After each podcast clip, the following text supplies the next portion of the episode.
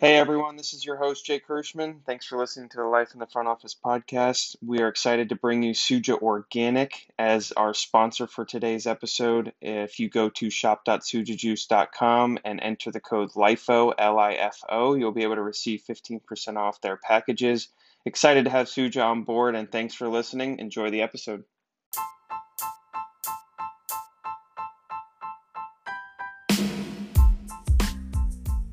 Welcome to today's episode on Life in the Front Office. I'm your host, Jake Hirschman, and this is part of the Next Up Partners Partnership Series. Excited to be here with Matt Hill. Uh, we're going to talk a little bit about his uh, industry experience related to the agency side, the league side, and the brand side. And um, Matt's had a tremendous uh, stint in New York. We'll talk a little bit about what it's like to live in New York for 20 plus years. And uh, nonetheless, Matt, welcome to the podcast. Yeah, Jake, thanks for having me. Really appreciate it. Um, I uh, am a fan and admirer of, of the podcast, listen to a lot of the episodes. So uh, excited to be here with you. Fantastic. And, and I think, you know, one of the things we, we point out um, about each individual's career path as they go along their journey, you've kind of had uh, a, a, rhythm to, you know, what you've done and what you've been able to accomplish by switching gears a little bit throughout your path. Um, but you started at Columbia as a, as a student athlete on the soccer team, and that certainly had to have played a little bit of a role of setting a foundation for, um, you know, just the kind of the intangibles, right? The the, the soft skills that um, you've kind of taken with, you know, throughout your journey. Talk a little bit about where you started and kind of what your approach has been to that gradual growth and um, path for your journey. Yeah, absolutely. Um, so I uh, went to Columbia University for my undergraduate education. Um, and I also played on the Columbia soccer team, was captain of the team my, my senior year. And that experience as a whole, just an institution, um, the quality of, of, of Columbia and, and um, playing a, a team sport at the collegiate level and the relationships that I built through that um, will last a lifetime. Um, and you know, some of those key takeaways, particularly from being a student athlete, were just the experience you get in, in leadership and, and teamwork, uh, sportsmanship, time management. Certainly, when you think about all of the, the demands of, of being a student first and foremost, but then piling on top of that 30 plus hours of training and practice and games. Um, so you definitely need to know how to, or, or you quickly learn how to juggle a lot of uh, responsibilities and then how to delegate uh, those responsibilities um, is also really critical. But I, um, you know, I, I, had an amazing experience. Um, you know, my my teammates and, and classmates are still among my uh, closest friends, and it's always great to to reconnect with them. Um, but I was a history major, so to your point, a lot of the, the soft skills and more qualitative skills, um, I wanted to get into to sports journalism. Uh, I come from a family of, of writers and editors, so I felt like that was my path. And I, I wrote for the Columbia Spectator while I was there. And while I did not win an Ivy League championship in soccer, I did cover the uh, men's Ivy League champion tennis team uh, two seasons. So um, had a lot of fun doing that and, and felt like that was going to hopefully be the launching pad to a career in sports journalism. Um, but ultimately, after maybe six to eight months of trying my hand at, at writing and editing after school, um, I had an opportunity that was too good to pass up to join the uh, the NFL and its PR group, and I'm sure we'll get to that as we delve into uh, my career journey a bit more. But you know, the foundation that Columbia uh, really laid for me, um, both academically and through uh, my experience as a student athlete, um, I think uh, had a lot to do with kind of setting the stage for for my growth professionally. Let's talk about the. You mentioned a point where you said you know the journalism was in the family background, and that's kind of where you got the idea from. And sometimes people don't have that to lean on, right? That's not mm-hmm. always the oh well, my parents do this, so I'm going to go become a doctor or a lawyer or whatever the case might be. Yeah. And some also look at it in a different perspective of well, this is what my parents do. I don't want anything to do with that. Right. I want to do something right. different. So, talk a little bit about kind of how you did see that value in in doing what maybe that has been in your family, but then also kind of quickly realizing, okay, I could go a different route as well? Mm-hmm. Yeah. So you know, it's interesting because um, I, I, totally agree. My dad was was a lawyer, public interest lawyer in in, uh, in Washington D.C., and um, that was never really a path that appealed to me. I, you know, I think I learned so much from my dad and the values that he that he bestowed upon me. But um, but becoming a lawyer just was never uh, really in the cards. Now, my mom was a writer and editor for um, an organization called the Guttmacher Institute, which focused on women's reproductive health. And um, you know that that wasn't a subject matter that was necessarily one that I was going to follow. But but she and her her father, my grandfather, um, was a longtime writer, um, covered the White House for the New York Herald Tribune and then the Los Angeles Times uh, across four different presidencies, wrote uh, 10 plus books. Uh, and I think I really got my love of writing from him, uh, but also just being a, um, a young sports fan growing up, reading the Washington Post sports section every morning. You know, this was the heyday of the Washington football team, um, and just you know, reading Tony Kornheiser and Michael Wilbon's columns. You know, that's that's who I wanted to be. That's what I wanted to do. And uh, you know, my experience at, at Columbia writing for the Spectator allowed me to channel that a little bit. Um, but there's no question that the influence from my, my mom and grandfather, and you know, despite all of the red ink that I would find on my term papers when I allowed my mom to to edit them for me in high school, and how that drove me nuts, but it made me a, a much better writer um, and that's something that I, I, definitely saw as, as my career path. Um, coming out of college, though, I think that that was an industry that was certainly in a period of transition, and the idea of going and covering high school sports for some small newspaper in the middle of nowhere um, when I had an opportunity to join the NFL front office or, or league office um, was one that uh, you know quickly uh, disappeared and, and um, started to follow down more of a path of PR and communications. But I think that that experience early on in journalism and learning how to write um, was was really critical to my career development. You know, you look at the the path of even one of our hosts, Fred Claire, who came from the PR journalism world. Um, many, you know, successful leaders from the past, or and even now, you know have have risen up through those PR and journalism ranks, even though they end mm-hmm. up on you know the sales side or whatever the case might be.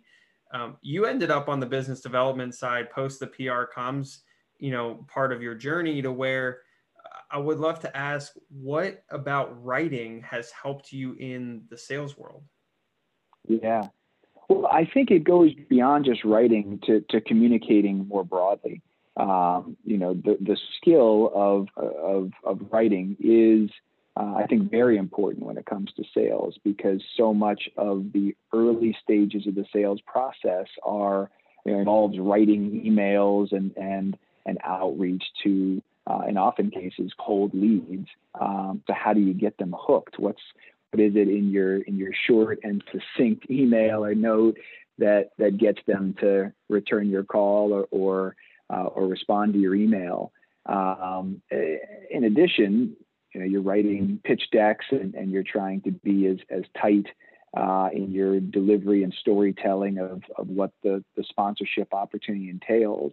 Um, so there was a lot of, of writing that would go into that process. So I think that that definitely served me well. But communications more broadly, um, I, I, think is certainly a critical component to uh, a successful salesperson because you need to be comfortable getting up in front of a group of people and delivering a presentation and um, you know listening becomes so critical to that as well um, and just being able to respond directly to the questions or concerns you may hear from the other side of the table and and really understand their goals and objectives. So i think it's the entire process of communications written oral communications listening um, that my experience both as a struggling journalist early on and then within the NFL PR and communications group for really the first five years of my career, um, you know, that, that really provided that foundation that carried through into my business development experience, but really everything I've done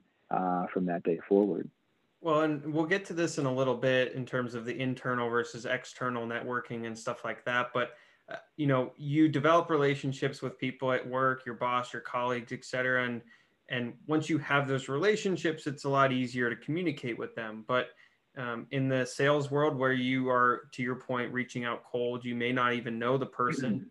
Um, and, and even let's say at an agency where you maybe are working with a ton of different constituents, even people on the ground that you, again you don't have those relationships with. So you have to be able to get your point across to many different um, people in a way that's understood by many different people. So mm-hmm. Um, mm-hmm. as you kind of went through your your different experiences at the NFL and MLS and and then GMR, um, what was the biggest difference in what you learned along the way in terms of approach from a communication standpoint to approach a conversation the right way so that it's understood in the context in which you want it to be? Yeah so i mean there are obviously nuances to to selling and i think the listening piece was probably what took me the longest time to to really master if you, if i could even say that i've, I've mastered it to this point. But the importance of of listening and, and really understanding um, where the party on the other side of the table is coming from. But I think um, you know so much of my experience early on in my career, communications component aside, but building relationships and learning how to navigate an organization as large and, and complex as the NFL, um, you know, really served me well and and um, you know, imparted upon me just how important relationships are in this industry, but in business in general. I think relationships are are our most valuable currency. I've always prided myself in the relationships I've developed at every stage of my life and in my career, and um, you know, the importance of continuing to foster and nurture and invest time in those relationships uh, is something that's not been lost on me. And um, so, you know, from my early days in the NFL corporate communications group, where I was working hand in hand with um, the sponsorship and events and licensing and player development groups um, and you know maintaining those relationships over the years to the point where I left the NFL in 2007 um, to go back to business school and I then had a stint at uh, Major League Soccer for three years selling sponsorships. When I came back to the NFL in 2012 as director of business development in the sponsorship group, many of those relationships uh, were still intact. I, I, I, had stayed in touch with many of those people and was able to, to come in and, and um, still have a, a solid foundation of, of, relationships within the organization that had changed significantly in five years. Um, you know, it was it was important to have those in place. And you know, one thing that I um, stress to anybody who's, who's coming up in this industry and um, seeking advice on on how to um, you know, be successful and, and, make your mark and crack in uh, in some cases. Uh, I come back to the importance of relationships and, and uh, the investment that you need to make in your network uh, because you're only as good as that network. And I think you know, the last year has really proven that out. One of the things that has been a silver lining to me in the time of COVID has been the opportunity it's afforded us, and, and in some cases, the necessity of reconnecting with people who you may not have um, spoken with or seen in, in years. Uh, but now in this virtual world where we're no longer subject just to, um, you know, the the office that we sit in or the city that we live in, um, but we can connect with anybody at any time through Zoom or, or any other uh, video conferencing technology. Um, I've taken a lot of time to reconnect with people, and um, you know that that has been a, a real joy. Um, but those are the relationships that will serve you throughout your career, and uh, I think it's it's really critical that um, we don't lose sight of that, and that we continue to uh, make sure that we're always building that network and building those relationships each day. You mentioned navigating kind of the internal politics of an organization, and um, you know, depending on the place you go and work at, right, the, the size and the scope and the scale can be different um, depending on not only the organization, but then also the department that you're in, right? Because mm-hmm. you may be in a really large organization, but a really small department. And then, you know, right. you, you don't have as many um, you know internal waters to navigate as opposed to if you're part of a big department um, you know that that has exposure to a lot of different people you may have more and so as you've been able to experience multiple leagues an agency where you're working with different constituents that are even external what's the biggest difference between navigating politics internally versus navigating politics externally yeah, good question. And a lot of that has to do with sort of the, the phase of your career that you're in as well. So think about my early days in the NFL PR communications group, best in the business, if you ask me, under the leadership of Joe Browne and Greg Aiello, Brian McCarthy. Um, you know, learn from learned from some of the best. But I was I was a PR assistant, you know, and then a coordinator. So I was still pretty low on the totem pole and just um, in some cases, uh, trying trying to keep out of sight, out of mind. But um, you know, so you're not exposed to as much at those levels of an organization as you are as when you start to to rise up the ranks. Um, the NFL was certainly a big business in 2002 when I joined, and it has become an even bigger business uh, today. Um, so transitioning from the NFL pre-business school to Major League Soccer in 2009, when I graduated business school, um, you know, Major League Soccer at the time was uh, 15 years old thereabouts, and so still very young, and and um, you know there was a lot. Um, I guess there was less infrastructure certainly than than what I experienced at the NFL but there was a group of people that were just so passionate about the growth of the sport of soccer and that was really enjoyable and you know that's one of the things that i i um, that that probably struck me most from my time there is everybody could sort of bond together over this common desire to to grow the sport and to turn MLS into one of the you know big five properties. Um, and so, sure, I mean, any organization you'll have um, some politics to navigate, but that was pretty limited during my time at MLS. As that business has grown, I'm sure dynamics have changed a little bit there, but uh, I, I, didn't find myself getting caught up in, in, much of that during my time at the league and, and at Soccer United Marketing. Um, you know, coming back to the NFL in 2012, and and you know, to your point, in, in a more senior role and in a revenue generating capacity, one, you're exposed to a lot more, and two, there's certainly more pressure when you're in sales than when you're in communications. Um, and so, you know, you, you notice it a bit more, as I mentioned before, the relationships that I had managed to keep intact from my first uh, tour at the NFL, I think served me well. And, um, and I really committed to continuing to build relationships and just understanding some of the internal dynamics, which which groups collaborated well together, you know, where was there some friction, where could I potentially help to uh, solve for, for any challenges that existed. And, um, you know, any, any of these big sponsorship deals involve so many stakeholders, uh, generally from across a variety of different groups. So, you know, you need to get the buy-in from uh, a lot of key people, and that requires uh, building relationships and and and building trust with people so that you know they they believe in what you are doing and, and that you have their best interests in mind and, and in heart at heart and um, so you know I think uh, again very different from my first uh, stint at the NFL very different from MLS but a great learning experience and, and a great organization.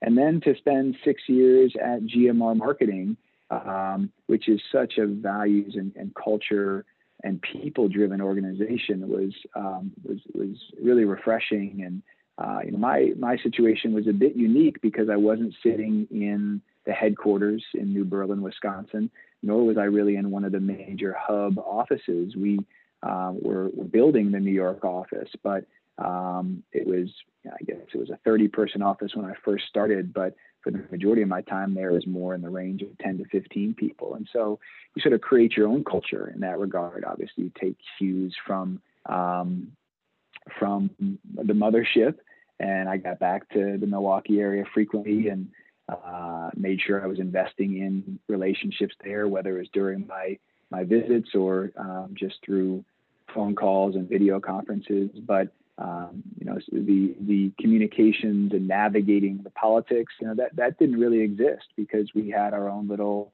organization that we were we were building in New York, and albeit we were part of the Omnicom system, so any of these major holding companies have a fair amount of, of politics to navigate. But uh, I think generally speaking, from the standpoint of, of GMR itself, um, we we had a great group, and and GMR continues to be a great organization that um, really does put its people first, and I think that uh, goes a long ways towards ensuring that there is very limited drama and, and politics, and that's that's one, one of the great things about that organization.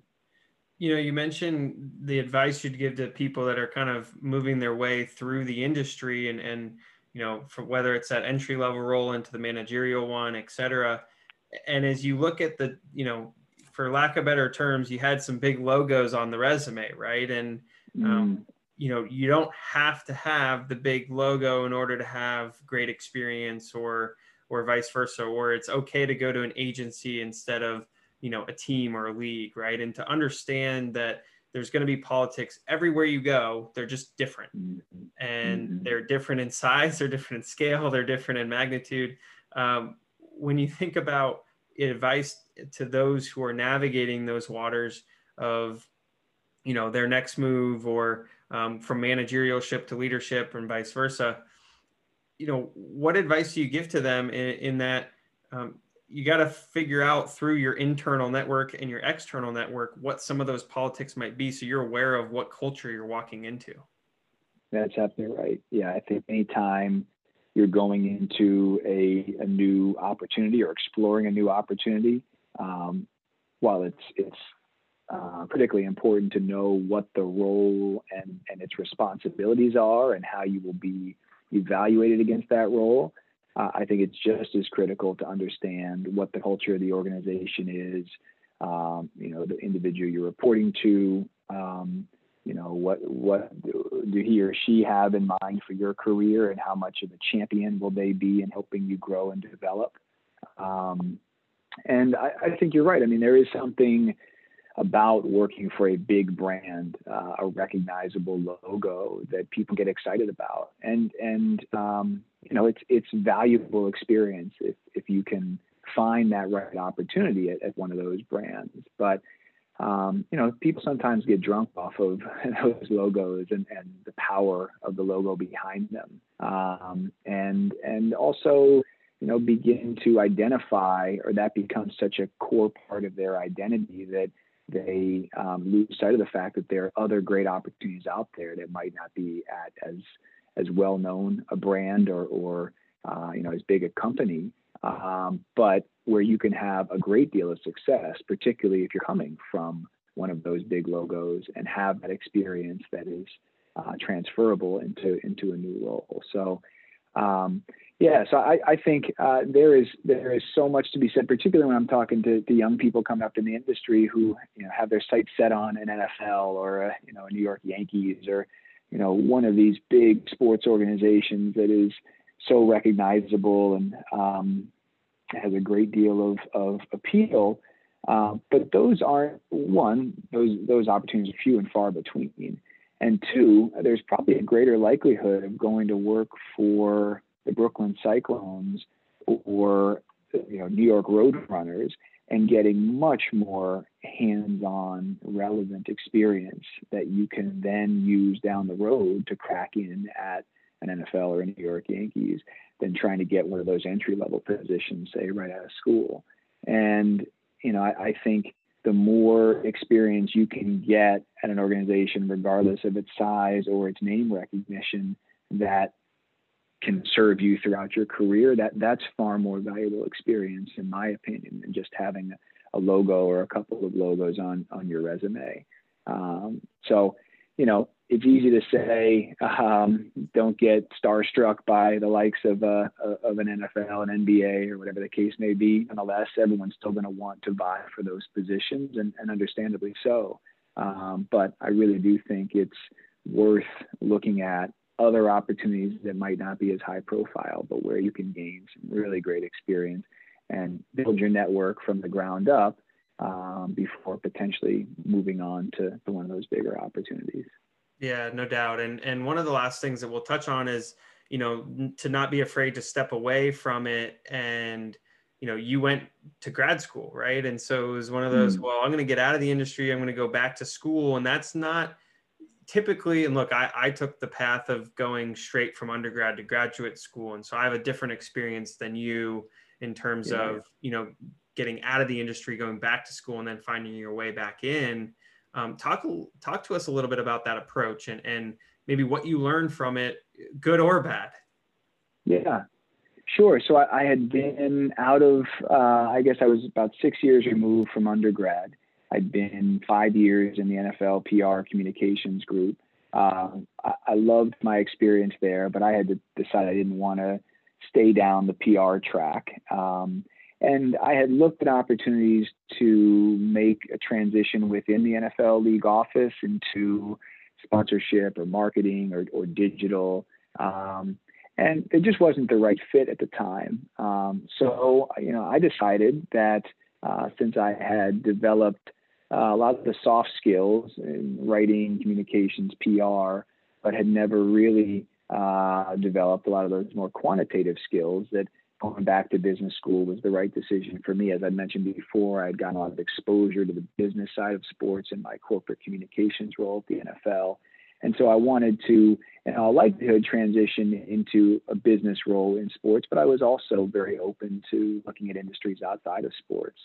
And uh, so that's what led me to go back to get my MBA. And I returned to, to Columbia, my alma mater, which was a great experience. And you know, it is not a decision um, that's right for everybody. And I have that conversation with a lot of people who are faced with a similar uh, decision about whether to go back to school or, or continue down a certain career path.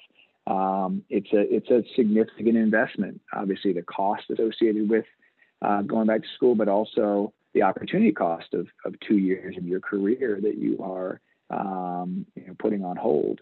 Um, for me, I think it was absolutely the right decision. Uh, it allowed me to shore up some of those uh, more quantitative skills and and and really um, build and strengthen my leadership and management skills.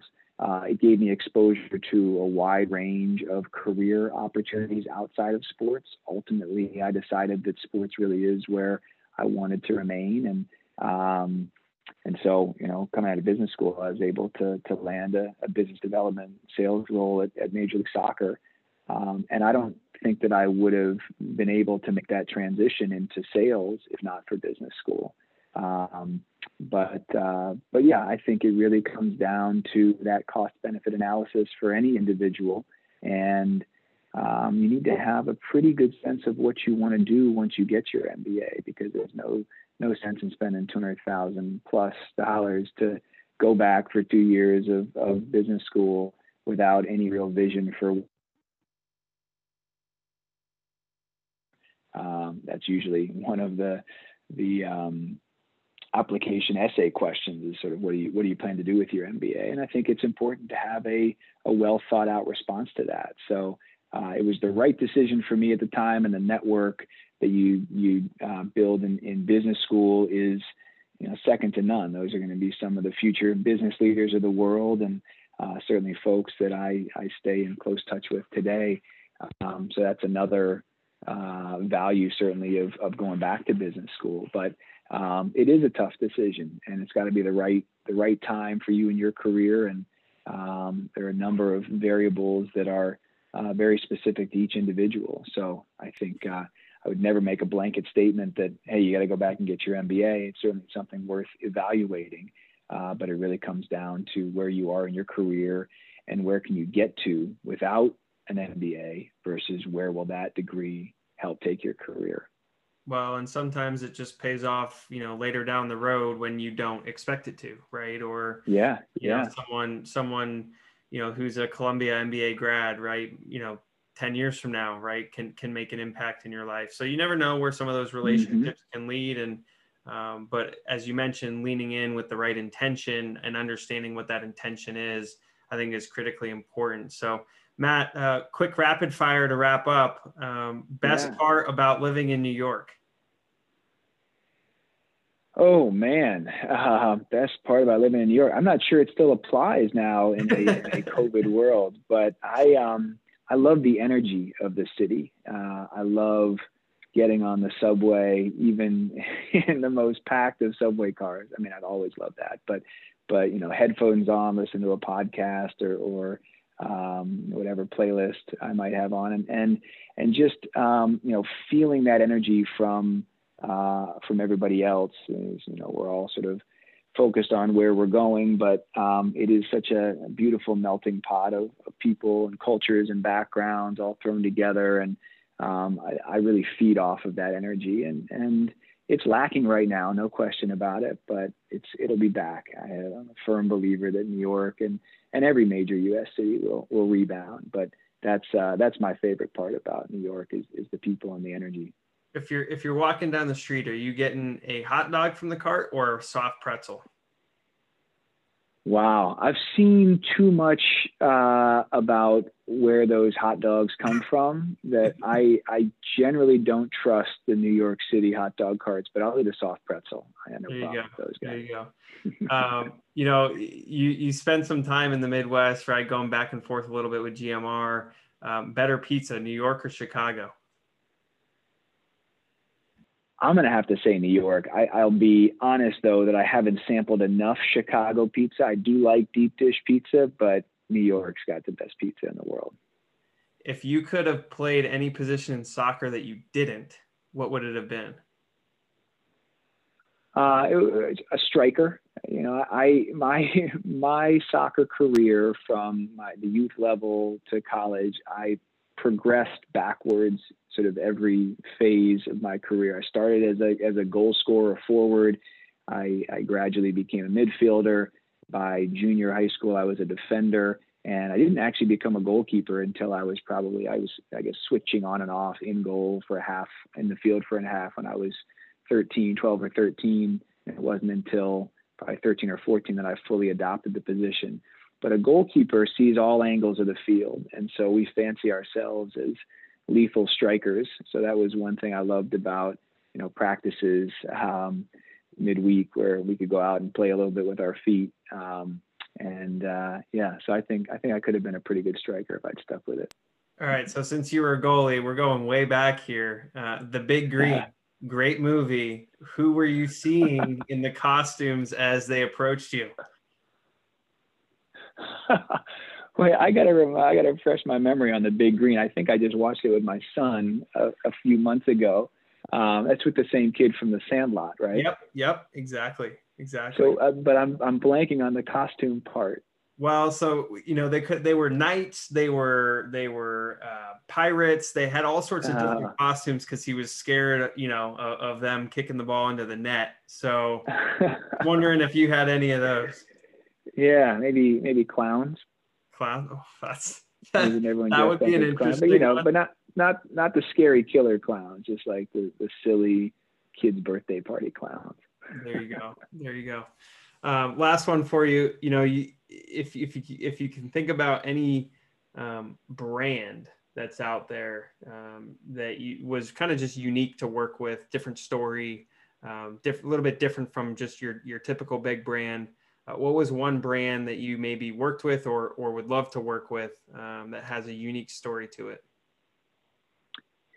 Yeah, um, you know, I will say uh, the brand I was working most closely with just before uh, I departed GMR was was Oikos Greek yogurt, one of the part of the Danone family of brands, NFL league sponsor, and um, you know, I, I, I just really appreciated the level of creativity and um, and humor um, that they applied to their ad campaigns. And you may have seen some of the recent ones. There was um, the Yo Glutes campaign that ran during the, uh, I guess, Super Bowl 54 a year ago uh, to the tune of, of Bruno Mars's Bubble Butt song and then which is not something you would expect from a yogurt brand necessarily.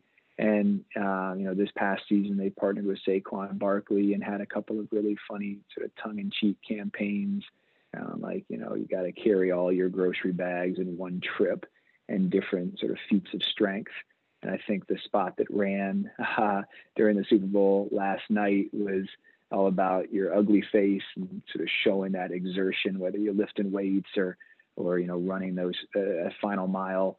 Um, so I, have I've become a big fan, certainly the work that they're doing, and will be excited to see uh, sort of where where Danone as a whole goes with its its sponsorship portfolio in in the years ahead, because uh, they've got some some great brands there, and um, you know now it's all about finding the right fit in terms of aligning each of those brands uh, against a, a single or, or a handful of properties.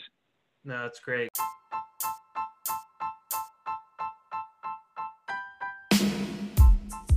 Gotta love your Greek yogurt. So, Matt, that's right. Really, I got a refrigerator full of it. That's right. Mm-hmm. That's right. Gotta support. Uh, Matt, really appreciate uh, your time, your insights, thoughts, perspectives. Uh, appreciate you being part of this next up uh, partnership series, and certainly look forward to having you on in the future. Thanks, Jake. Really appreciate you having me, and um, I will continue to be an avid listener. But uh, enjoy the rest of your evening. Thanks again for listening to the Life in the Front Office podcast. Remember, today's episode was brought to you by Suja Organic. If you go to shop.sujajuice.com and enter the code LIFO, L I F O, you'll be able to receive 15% off of their packages. Excited to have Suja on board for the month of April. And again, thanks for listening and stay tuned for next episode.